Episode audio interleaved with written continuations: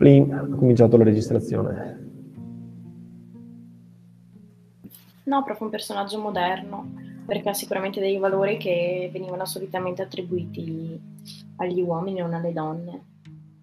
Sì, però anche Angelica era un personaggio moderno. Questa Clorinda vedremo che ha un impulso quasi autodistruttivo che non era presente in Angelica.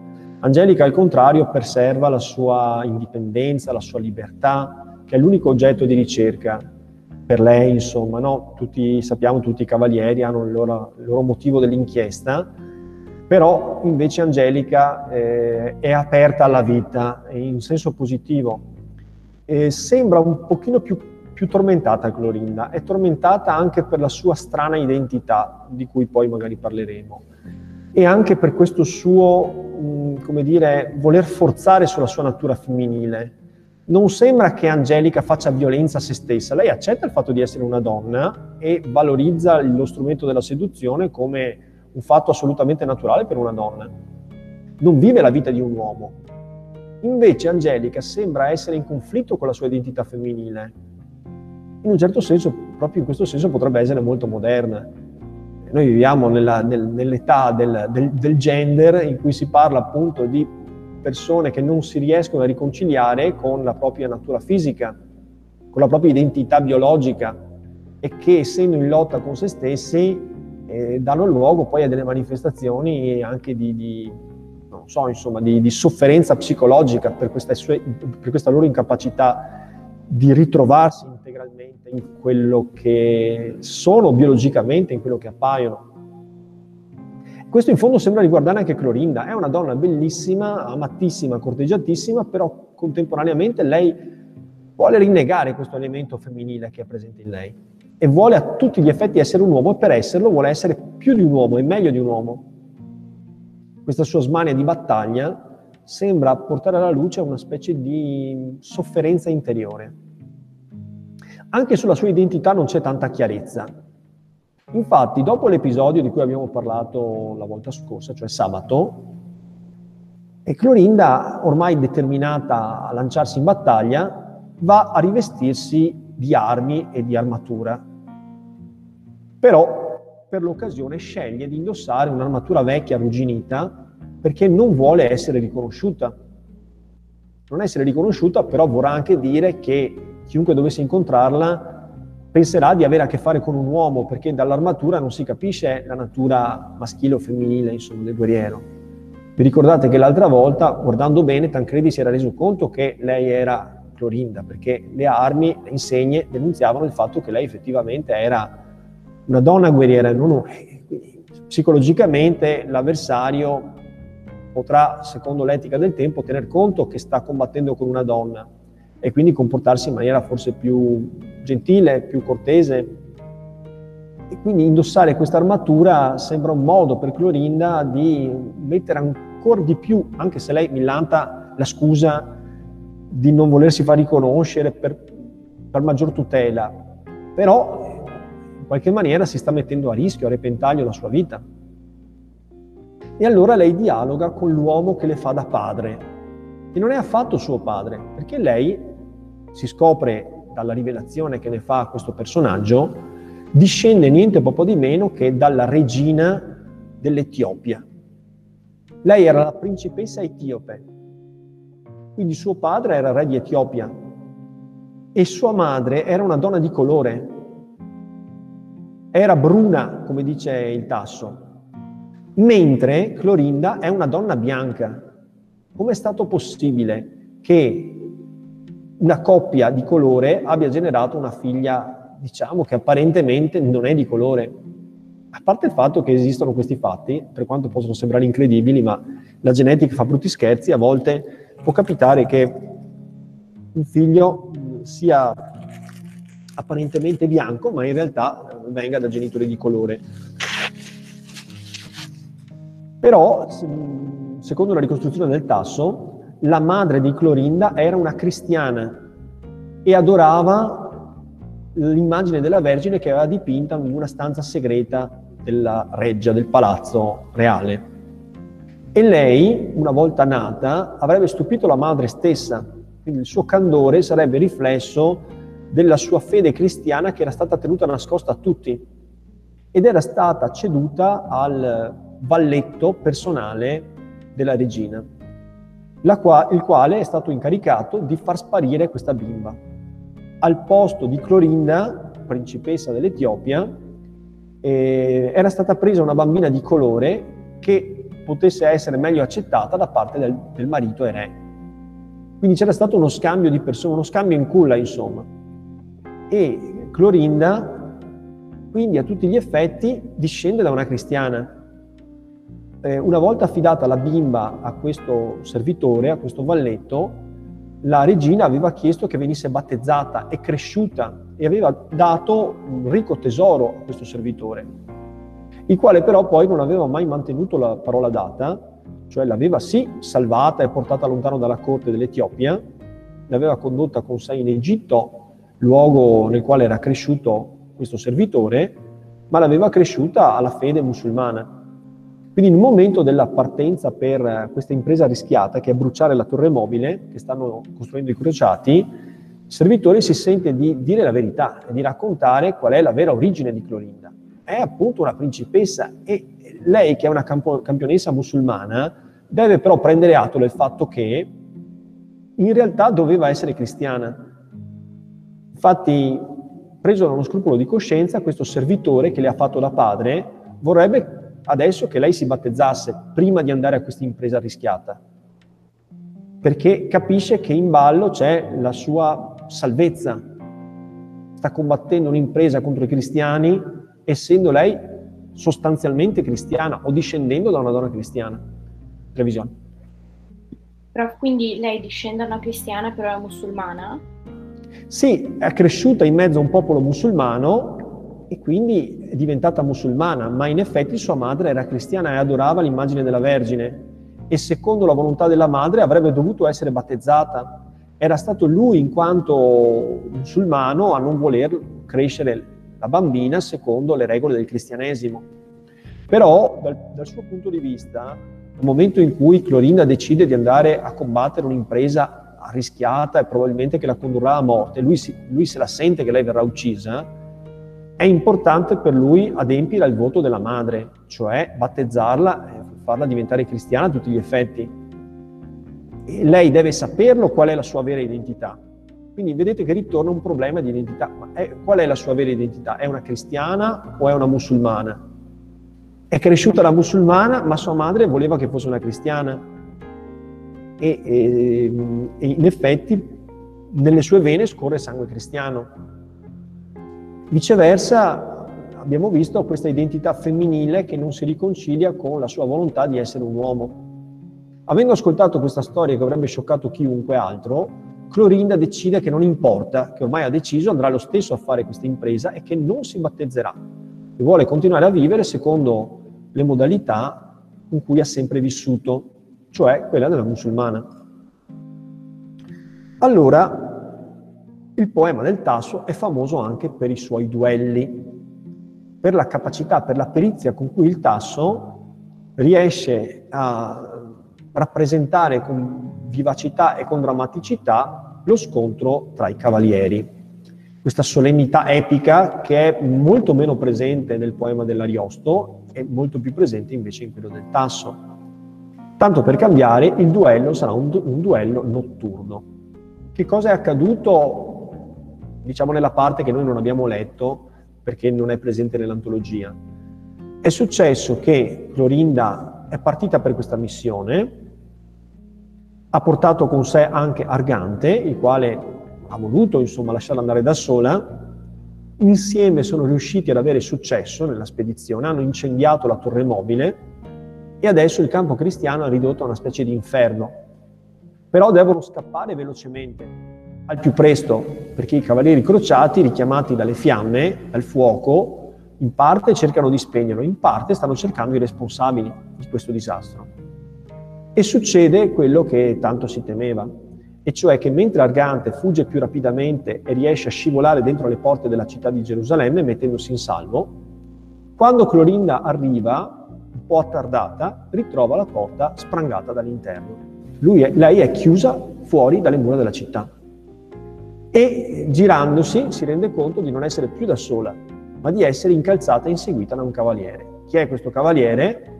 Forse qualcuno di voi avrà indovinato, è Tancredi, il quale sta inseguendo quello, quel cavaliere che ritiene essere responsabile della distruzione della Torre Mobile. E il suo impegno di cavaliere cristiano, crociato, gli impone di fare giustizia, cioè sostanzialmente di sfidare a duello il cavaliere, di vincerlo, di batterlo e di ripagare l'onta di, di questo affronto che il campo cristiano ha subito. Tancredi ovviamente non sa che quella è Clorinda, anche perché le armi non sono quelle solite di Clorinda. Non ha nell'armatura, nel cimiero, nelle insegne, nulla che lasci pensare che lei è Clorinda. E come vedremo, Clorinda farà di tutto per lasciar credere al suo avversario, a Tancredi, combattere con un uomo.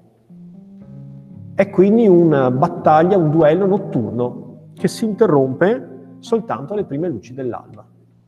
Adesso noi lo seguiamo a pagina centotrentatré e seguenti, ed è uno dei momenti più epici del, della Gerusalemme liberata, e tra l'altro è anche un punto di complicazione, perché dopo aver letto questo brano, questo episodio, la vita di Tancredi non sarà più la stessa. E tutto il poema, insomma, scivola verso una china che non era quella che si prevedeva inizialmente. Quindi io direi di iniziare a pagina centotrentatré, ottava cinquantadue, adesso leggiamo rapidamente e vediamo di soffermarci su quegli aspetti che ci sembrano più interessanti e più, più riusciti.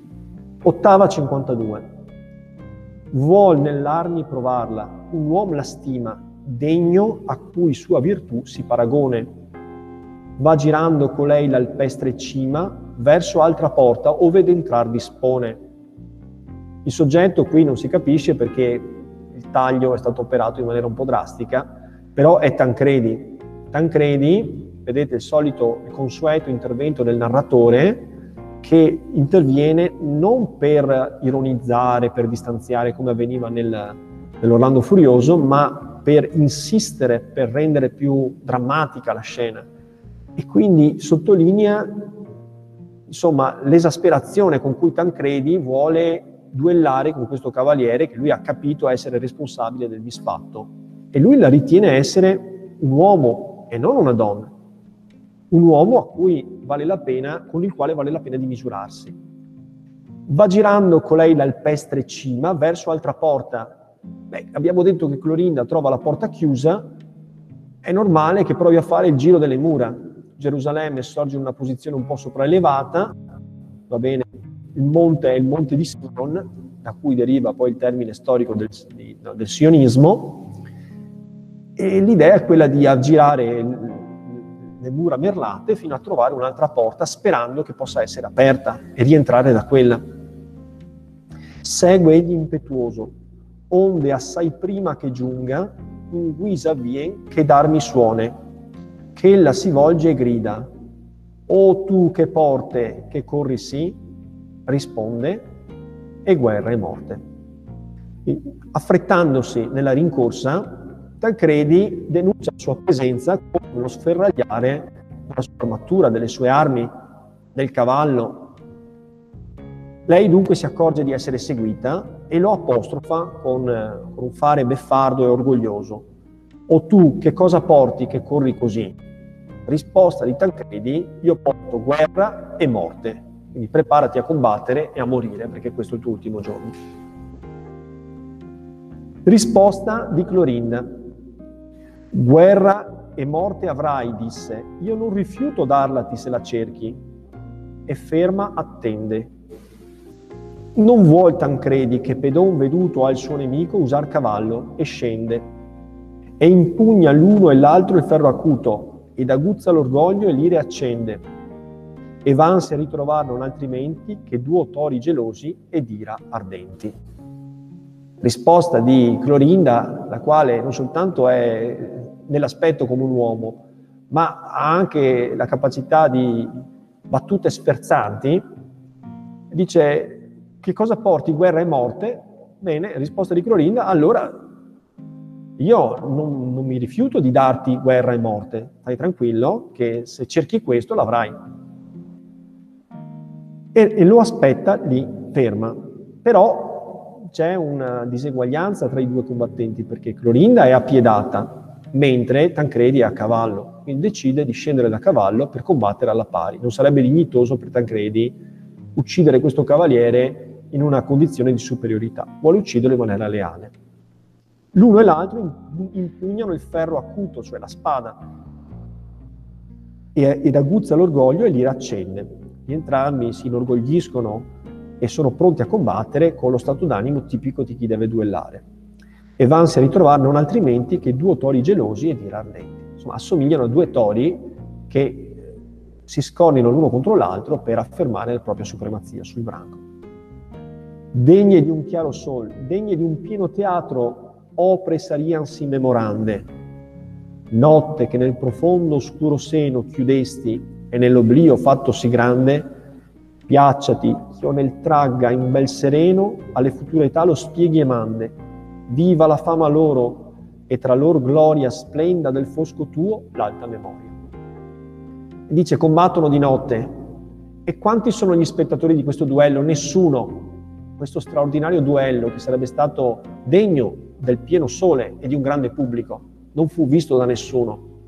Allora dice il Tasso, concedetemi che sia io a tirar fuori dal, da, da, dall'oscurità della notte le chiare gesta di questi grandi eroi, e che le possa rendere immortali attraverso la fama che solo la poesia può, può dare. Insomma, raccontare una storia che nessuno ha mai raccontato prima, perché è avvolta nel buio della notte e senza nessun testimonio della sua esistenza. Non schivar, non parar, non ritirarsi vogliono costoro, né qui destrezza a parte. Non danno i colpi or finti, or pieni, or scarsi. Toglie l'ombra e il furor l'uso dell'arte. Non si può dire che sia un bel duello elegante in cui si vede la destrezza, la perizia. È buio, non ci vedono, loro stessi.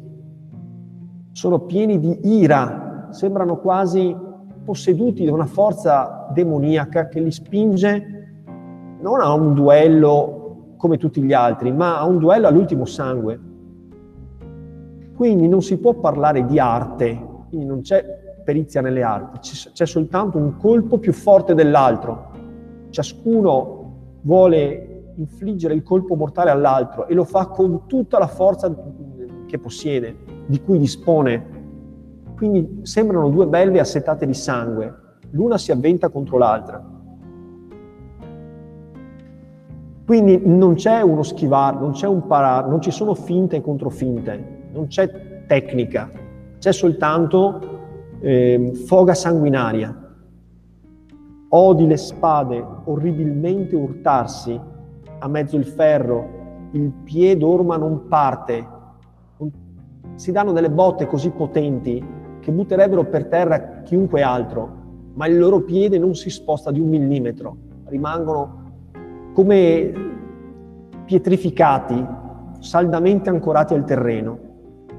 Non cercano di parare il corpo ammortizzandolo, lo subiscono e ne infliggono uno ancora più forte.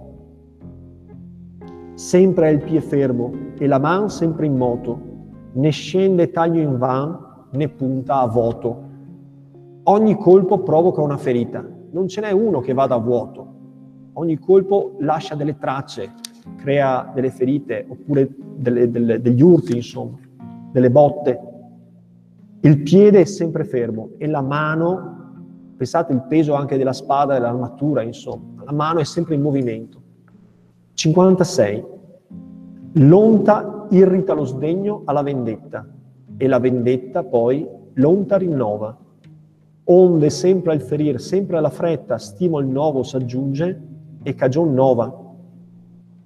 Onta, l'onta irrita lo sdegno alla vendetta, cioè il fatto di aver subito un colpo ti fa vergognare e quindi ti sdegni e ti vuoi vendicare. Una volta che hai vendicato il colpo che hai subito, questo genera un nuovo sdegno, un nuovo desiderio di vendetta nell'altro. Quindi è un circolo vizioso dal quale non si esce. Per cui ogni azione si aggiunge all'altra ed è causa di un nuovo ferire e un nuovo stimolo a farlo più velocemente. D'ora in or più si mesce, e più ristretta si fa la pugna, e spada oprar non giova. Dansi coi pomi, e infelloniti e crudi cozzan con gli elmi insieme e con gli scudi. Giocano anche sporco, non usano soltanto le spade perché i colpi sono troppo forti. Quando arriva il momento giocano anche sporco contro le regole, si colpiscono con il pomo dell'elsa, il pomo della spada, oppure si urtano con gli elmi, si urtano con gli scudi. Insomma, sembrano appunto due fiere votate a a spargere sangue. Li definisce infelloniti e crudi, eh, non sono eleganti, non sono aggraziati, sono spinti dal, dalla bramosia del sangue avversario. Tre volte il cavalier la donna stringe con le robuste braccia, ed altrettante da quei nodi tenaci ella si scinge, nodi di fer nemico e non d'amante. Ecco il solito bisticcio che piace nella poesia del Tasso, che diventerà poi la regola dell'arte barocca. Questa, questo doppio livello di lettura, per cui il, dive, il duello sembra essere un duello d'amore, un duello, un duello amoroso.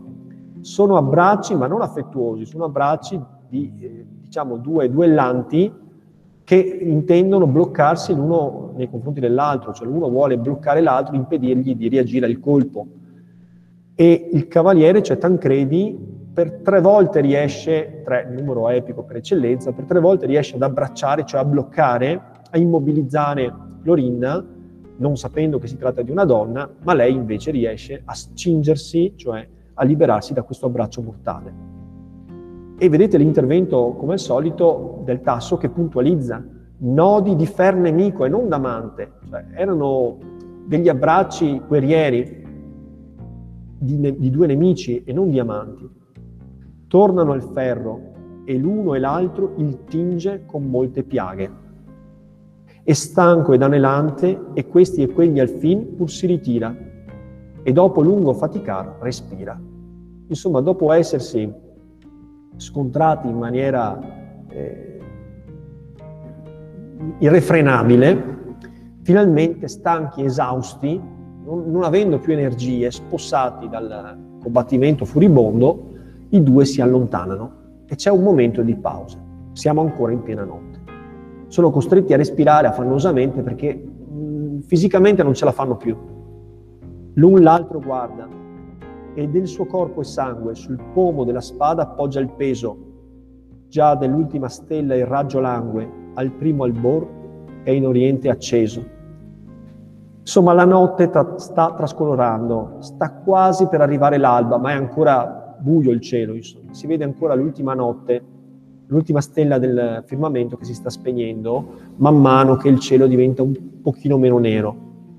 Non ce la fanno neanche a reggersi in piedi, tanto il combattimento è stato furibondo. Sono costretti ad appoggiarsi al pomo della spada, che usano adesso come un bastone. Non ce la fanno fisicamente più. Vede Tancredi in maggior copia il sangue del suo nemico, e sé non tanto offeso, ne gode e superbisce. O nostra folle mente, ogni aura di fortuna e stolle. E allora il commento che viene dal, dal Tasso. Dato l'osservazione, Tancredi, guardando così da lontano il suo nemico, si rende conto che, essendo lui esausto, però le sue ferite sono di minor gravità rispetto alle ferite che ha inferto all'avversario, perché è vero che sta sanguinando anche lui, ma il suo avversario è molto di più di lui, quindi comincia a pensare di avercela fatta, e insuperbisce e ne è felice. E qui l'intervento, come al solito, che amplifica il tasso di eh, coinvolgimento patetico del lettore alla scena, e dice: «Oh nostra folle mente, ogni aura di fortuna e stolle, basta un soffio di vento, e noi ci inorgogliamo, ci insuperbiamo, crediamo di essere chissà chi». Sembra quasi di leggere una critica al Rinascimento, se ci pensate. L'uomo al centro dell'universo, l'uomo autore e artefice della sua fortuna. E invece qui il Tasso rappresenta la follia degli umani, che sono convinti di poter fare chissà che da soli. E invece molto spesso le azioni umane sono azioni che conducono alla morte e alla distruzione, all'autodistruzione. Analogamente qui Tancredi è, è convinto di aver fatto una grande impresa, ma non sa invece che sta per provocare la morte dell'unica persona che ami veramente, cioè Clorinda, e che questo non sarà il suo maggior successo, ma sarà la sua più grave colpa, con la quale d'ora in poi dovrà fare i conti, aver ucciso la persona che ama, averla sulla coscienza. Quindi non strefolmente la mente che ogni soffio di vento ci porta fuori di noi, e stole significa questo, no? Ci fa fare cose che non hanno senso. Siamo convinti di essere grandi, ma non lo siamo. cinquantanove. Misero di che godi? Oh, quanto mesti fiano i trionfi, ed infelice il vanto. Gli occhi tuoi pagheranno, se invitaresti, di quel sangue ogni stilla un mar di pianto. Così tacendo e rimirando questi sanguinosi guerrier cessaro alquanto. Ruppe il silenzio al fin Tancredia disse, perché il suo nome a lui l'altro scoprisse.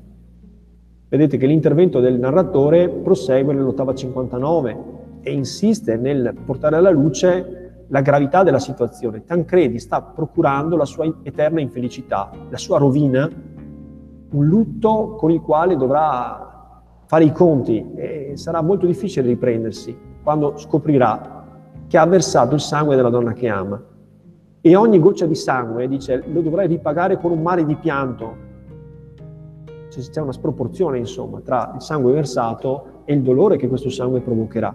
Se resterà in vita, qui il Tasso non vuole svelare, insomma, chi resterà in piedi alla fine, seppure riuscirai a cavartela, dovrai soffrire per quello che hai fatto. È il contrario, è il contrario di quello che avresti voluto. Però alla fine Tancredi ritorna all'azione e rivolge la parola al suo avversario chiedendo che venga manifestato in maniera cavalleresca il nome. Era d'uso, i cavalieri dovevano rivelare la propria identità, perché questo consentiva poi al vincitore di rivestire le sue armi e di poter andare superbo del cavaliere che aveva sconfitto. Questo è il testo, secondo il Tasso, delle parole del Tancredi. Nostra sventura è ben che qui si impieghi tanto valor dove silenzio il copra. Ma poi che sorte rea vien che ci neghi e lode e testimon degno dell'opra, pregoti, se fra l'armi al loco i preghi, che il tuo nome e il tuo stato a me tu scopra, a ciò che io sappia ho vinto vincitore, chi la mia morte o la vittoria onore. Cioè, dimmi per cortesia chi sei, qual è il tuo rango nobiliare, e se, se possibile te ne prego, se è possibile pregare tra cavalieri, in maniera che se io dovessi essere vinto, oppure se io dovessi essere vincitore, sappia rispettivamente chi mi ha ucciso, e quindi possa in un certo qual modo appagarmi del fatto di essere stato ucciso da un grande cavaliere, oppure nel caso in cui dovessi essere vincitore, chi ho ucciso, quindi possa arricchire il mio curriculum di una vittoria che mi darà lustro. Risposta di Clorinda. Risponde la feroce, indarno chiedi, quel ch'ho per uso di non far palese, ma chiunque io mi sia, tu innanzi vedi un di quei due che la gran torre accese. Arse di sdegno quel parlar Tancredi, e in mal punto il dicesti in di riprese, il tuo dir e il tacer di par malletta, barbaro discortese alla vendetta. Insomma, Clorinda, che deve pur accorgersi di essere molto provata, stanca, e di essere malconcia, forse peggio, quanto non lo sia Tancredi, però mantiene il suo atteggiamento orgoglioso e superbo. Quindi apostrofa così Tancredi dicendo: io non ho nessuna intenzione di dirti quello che io non dico mai a nessuno, non svelo a nessuno la mia identità, tantomeno lo farò con te. Ma lo provoca, non, si, non soltanto quindi è villana, nel senso che manca ai giuramenti cavallereschi non, non dicendo il suo nome, e noi sappiamo il motivo, non può dirlo perché lei è una donna e lei non vuole essere trattata da donna. Ma addirittura lo eccita ancora di più alla battaglia, perché sottolinea di essere proprio lei, cioè dà la conferma, insomma, sono stata io quella che ho distrutto la torre che stavate costruendo. A quel punto Tancredi si inferocisce nuovamente e quella, quella specie di lealtà che emergeva dalle parole che aveva rivolto a, al guerriero contro cui combatteva scompare, e gli dice: va bene, che tu Che tu parli o che tu taccia, a me non importa. In entrambi i casi io non, non vedo altro se non il desiderio della vendetta. Quindi il tuo, il tuo parlare o il tuo tacere parimenti mi spingono a fare vendetta. E lo apostrofa con il titolo di barbaro discortese, cioè barbaro scortese, cioè che non aderisce alle regole della cortesia e della cavalleria. sessantadue. Torna l'ira nei cori e li trasporta, benché debili in guerra. O fera pugna, ularte in bando, u già la forza è morta, ora invece d'entrambi il furor pugna. Insomma, ricominciano a combattere in maniera furibonda come già all'inizio, ma adesso sono esausti. Quindi già prima il combattimento non è che fosse uno spettacolo da vedersi per l'eleganza dei gesti.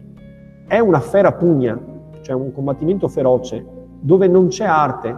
U l'arte in bando significa dove l'arte è stata messa al bando, cioè non c'è bravura nel senso di bellezza del gesto. U già la forza è morta. Prima potevano contare sulle energie di due guerrieri freschi, adesso invece sono esausti, quindi combattono per... con quale forza? È semplicemente con la forza del, della ferocia, il desiderio di uccidere l'altro. E quindi appunto è il furore, è la pazzia, è il, la sete di sangue che li spinge uno contro l'altro. Oh, che sanguigna e spaziosa porta fa l'una e l'altra spada, ovunque giugna, nell'armi e nelle carni, e se la vita non esce, sdegno tienla al petto unita. Si fanno delle ferite così profonde, dovrebbero essere già morti, ma l'anima rimane attaccata al corpo perché, perché per via del furore, del desiderio di sangue che uno ha di versare quello dell'altro. sessantatré. Quall'alto Egeo, perché Aquilone o Noto cessi, che tutto prima il volse scosse, non sacchetai però, ma il suono e il moto ritien dell'onde anco agitate grosse. No, scusate, però sto pensando che, visto che il tempo sta per finire, sarà bene che ci spostiamo verso le ultime ottave. Queste qua ve le leggete per casa da soli. Andiamo al sessantasei. Quindi saltiamo tre ottave che poi potrete seguire attraverso, attraverso la parafrasi che ne fa il, il testo. Sono tre ottave in cui si vede portare avanti il combattimento fino al colpo finale. Colpo finale, avete già capito, Tancredi ha ragione di Clorinda, riesce a ferirla mortalmente, non è più in grado di rialzarsi, quindi caracolla a terra. A questo punto è Clorinda a parlare. C'è lo scenario delle prime luci dell'alba, sembra avere un significato simbolico. Parole di Clorinda. Amico, hai vinto. Io ti perdono. Perdona tu ancora. Al corpo no, che nulla pave, all'alma sì. Deh, per lei prega e dona battesmo a me ch'ogni mia colpa lave. In queste voci languide risuona un non so che di flebile e soave, che al cor gli scende ed ogni sdegno ammorza e gli occhi a lagrimar gli invoglia e sforza. In sostanza, in sostanza, proprio nel momento in cui giunge il colpo mortale a Clorinda, lei sente spirare dentro di sé un soffio di dolcezza. E questo soffio di dolcezza sembra essere lo Spirito Santo che la ispira e che le comanda di abbandonare l'antica fede e di parlare un linguaggio completamente nuovo. Un linguaggio che non è più orgoglioso, violento, sprezzante. È un linguaggio invece di perdono, un linguaggio cristiano. E con le ultime parole chiede che quel cavaliere che l'ha uccisa mh, eh, possa restituirle il perdono non tanto per il corpo, ma per l'anima, e possa battezzarla in maniera tale che alla morte del corpo non segua la morte dell'anima, possa cioè essere diciamo assunta in cielo e riconciliata con Dio. Quindi amico lo chiama, mentre prima abbiamo visto che si urtavano con violenza. Hai vinto tu, il riconoscimento della superiorità del suo avversario, cosa che forse la Clorinda di prima non avrebbe mai ammesso. Io ti perdono, perdona tu ancora, cioè perdona anche tu me. Al corpo no, cioè non avere riguardo per il corpo. Non serve che tu cerchi di curarmi, lasciamo che il corpo faccia la sua strada, il suo percorso. ma cura la mia anima. E come? Prega per me e dona il battesimo che lavi ogni mia colpa. In queste voci languide risuona un non so che di flebile e soave. Ecco, improvvisamente Clorinda sembra non essere più quella donna che nega la sua femminilità e cerca di rappresentarsi come un uomo, ma aprendosi alla fede si riconcilia con la sua anima femminile e la sua voce suona flebile, delicata e dolcissima.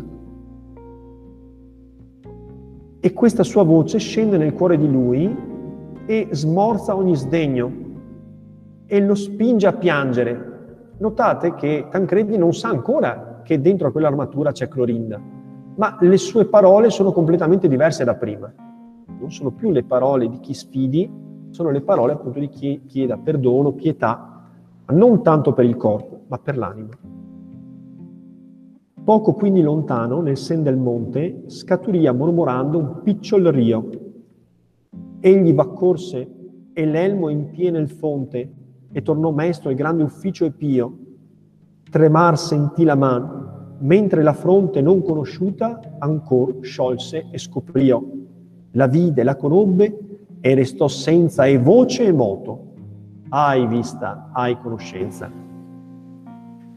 Improvvisamente le parole di perdono e la richiesta di pietà da parte del guerriere sconosciuto fanno breccia nel cuore di Tancredi, il quale vede cadere tutta la sua ira improvvisamente, afflosciarsi il suo desiderio di vendetta, immediatamente dà seguito alle parole e alle richieste. Cioè si reca al fiume, riempie il suo elmo di acqua e giunge a fare l'atto benedetto e pio, cioè quello di battezzare, insomma, in punto di morte questo guerriero che lui avrebbe sconfitto. E già quasi sta sentendo dentro di sé che in fondo tutta quella foga assassina con la quale ha combattuto non aveva senso, non era giustificata. Però il dramma subentra nel momento in cui, per battezzarla, è costretto a sciogliere l'elmo. A quel punto rilucono le chiome bionde e si rende conto che quello è il volto di Clorinda, la donna che ama. E a quel punto la conoscenza, cioè l'aver riconosciuto questa donna, lo mette in una condizione di, di, di addirittura di tremare. Il tremore si diffonde sul suo corpo ancora prima di vedere che lei è Clorinda. sessantotto. Non morì già, che sue virtuti accolse tutte in quel punto, e in guardia al cor le mise, e premendo il suo affanno, a dar si volse vita con l'acqua a chi col ferro uccise. Solito gioco capriccioso di antitesi, le aveva dato morte col ferro, ora con l'acqua cercò di darle vita, e dovette contenersi, le, gli è mancato il fiato, gli è mancata la voce, stava per svenire quando si è reso conto di aver ucciso Clorinda o che era lì agonizzante Clorinda, ma è riuscito a reggere per compiere l'ufficio devoto e pio del battesimo e si rende conto appunto che sta restituendo la vita, la vita dell'anima alla donna il cui corpo che lui tanto venerava ha ucciso. Mentre egli il suono dei sacri detti sciolse, colei di gioia trasmutossi e rise e in atto di morir lieto e vivace, dir parea, s'apre il cielo, io vado in pace. Insomma, ricevuto il battesimo, il volto di Clorinda si trasfigura e sembra sorridere, come se fosse felice, come se avesse visto in cielo qualcosa che non, i mortali non possono vedere, cioè aprirsi le porte del paradiso per lei. E sembrava che dicesse, io vado in pace. Ecco, quella pace che non ha avuto in vita, quando era divisa da se stessa, cioè, diciamo, la religione musulmana combatteva in lei contro le sue origini cristiane e la sua immagine femminile contrastava con la sua volontà di essere un uomo, finisce per ritornare a serenità, armonia e a unità. Torna ad essere una donna e una cristiana, cioè risolta. Di un bel pallore il bianco volto asperso, come ai gigli seria un miste viole, è pallida, è emaciata, quasi bluastra, il colore appunto di chi sta spirando e gli occhi al cielo affisa e in lei converso sembra per la pietate il cielo e il sole, sembra che il cielo e il sole si riversino, si allunghino verso di lei quasi ad aiutarla a sollevarsi verso il cielo. E la man nuda e fredda, alzando verso il cavaliero, invece di parole gli dà pegno di pace, allunga la mano come per stringere come segno di pace. Vedete che c'è molta teatralità, la teatralità controriformistica. In questa forma passa la bella donna e par che dorma. Ecco, è il momento del trapasso. Riesce soltanto ad allungare la mano, non riesce più a parlare, ma il gesto della mano è eloquente, un gesto di pace, come si fa ancora oggi nella liturgia eucaristica durante la messa. Un segno di pace. Come l'alma gentile uscita i vede, rallenta quel vigor che aveva raccolto e l'imperio di sé libero cede al duol, già fatto impetuoso e stolto. Che al cor si stringe e chiusa in breve sede la vita, empie di morte i sensi e il volto, già simile all'estinto il vivo langue, al colore, al silenzio, agli atti, al sangue. Insomma, Tancredi è riuscito a contenersi soltanto fino al momento del trapasso. Quando si rende conto che Clorinda è morta, non riesce a far più niente. E la vita si restringe nel punto più interno del corpo, dentro il cuore, e perde sostanzialmente i sensi. Se qualcuno dovesse arrivare lì, non saprebbe distinguere chi è vivo e chi è morto. Direbbe che sono entrambi morti, perché si mescola il sangue di entrambi. Entrambi sono emaciati con il pallore della morte in volto per la taglia furibonda. Però uno dei due ancora è vivo ed è Tancredi, ma certamente all'apparenza entrambi sembrano morti. Sicuramente lui è morto interiormente, è morto affettivamente ed è morto anche religiosamente, perché come vedremo da questo momento in poi Tancredi non riuscirà più a combattere contro nessuno, una specie di paralisi eh, psicologica, per cui ogni volta che imbraccia la spada gli sembra di ammazzare Clorinda e quindi non riesce più a essere un buon cavaliere cristiano. Lei si è riconciliata con Dio, è ritornata intera, mentre prima era divisa. Tancredi, che era un cavaliere intero, adesso diventa un cavaliere diviso. Prima amava da lontano Clorinda, ma continuava a combattere per la causa cristiana. La morte di Clorinda farà di lui un cavaliere dimezzato, incapace di portare avanti la sua missione provvidenziale e storica, cioè quella di combattere per la fede. Va bene, ci sono molti altri commenti che potremmo fare su questo episodio, però credo di aver chiesto già abbastanza a tutti voi, per cui direi di fermarci, a meno che non ci siano domande, di fare la pausa, insomma, dandovi i soliti venti minuti in maniera da prendere un po' di... Sì? Che gli ho inviato la giustificazione per email. Bene, nella pausa sistemiamo. C'è qualche intervento, ragazzi, di... non so, richiesta di chiarimento o di, non so, sottolineatura di qualche aspetto. Da un lato, vedete, questo episodio serve a sottolineare il programma ideologico della Gerusalemme liberata, che è appunto un poema della fede controriformistica, per cui c'è molta teatralità, c'è molta enfasi. La scena del battesimo si capisce che è chiaramente pianificata, per fare in maniera di dimostrare come chi si avvicina alla fede cristiana si riconcilia e ritrova armonia e pace e serenità. Però rimane sempre la verità di Tancredi, il quale in fondo ha fatto fino, a, fino alla fine il suo compito, cioè ha eh, sconfitto un cavaliere musulmano e poi lo ha cristianizzato. Fino a qui mh, direi che è tutto coerente con il piano dell'opera. Quello che non è coerente invece è il dissidio interiore di Tancredi, il fatto che Tancredi non riesca più a essere se stesso. Dovrebbe essere soddisfatto per il lavoro svolto. No, in fondo ha convertito e sconfitto esattamente il lavoro del cavaliere crociato. Eppure questo non soltanto non lo soddisfa e non gli basta, ma addirittura apre in lui una specie di vertigine, di voragine interiore, per cui lui rimane praticamente paralizzato. Noi vedremo Tancredi in preda agli attacchi di panico. Ecco, la prossima volta vi esporrò a uno degli attacchi di panico di Tancredi. E il motivo è questo, cioè il fatto di aver fatto il lavoro del buon cristiano non soltanto non è abbastanza, ma addirittura appunto ha generato in lui una specie di incubo interiore. L'ha fatto scivolare in un baratro di depressione e di, non lo so, insomma, di inconciliabilità di una parte di se stesso con un'altra parte di se stesso. Molto drammatico quindi questo passaggio. Vabbè, penso di aver chiesto abbastanza, per cui direi sconnettiamoci e rivediamoci alle dodici e undici. Va bene? Prof, posso dire una cosa? Certo. Secondo me questo qua è stato il, il, il brano che abbiamo, cioè il passo più bello che abbiamo mai letto, secondo me. A me è piaciuto moltissimo come... Ma sai, guarda, se, sono contento che ti sia piaciuto, e questo sarebbe già sufficiente. Se anche a uno fosse piaciuto, sarebbe già stato una, già una, una giustificazione sufficiente di aver fatto quest'opera in classe. Devo dirti anche di più, che la storia dell'arte, i pittori sono stati enormemente impressionati. Provate a digitare Morte di Clorinda in Google e guardare le immagini, per, vedrete una galleria sterminata di affreschi, dipinti, pitture a olio, che rappresentano questa scena, che ha impressionato moltissimi. E poi c'è, diciamo, quest'opera, poi è stata anche musicata, è diventata un melodramma. C'è qualcosa di drammatico, di patetico, di commovente in questa scena.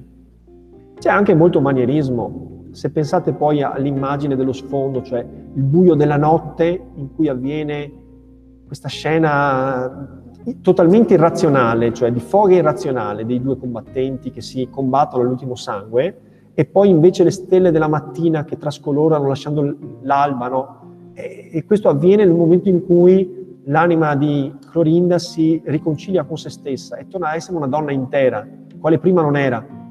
C'è questa coincidenza, proprio questo valore simbolico. Bene, ti ringrazio perché mi hai reso felice, Severin, dicendomi queste parole, e spero che almeno in minima parte valgano anche per qualcun altro. Vi lascio la pausa meritata, eh, diciamo dodici e dodici minuti. Prof, Golfetto sì? Mi ha detto di avvisarla che è uscito prima perché gli si è appena spento il computer. Va bene, va bene, non c'è problema. A dopo, ragazzi. Arrivederci. Arrivederci. Arrivederci. Arrivederci. Arrivederci.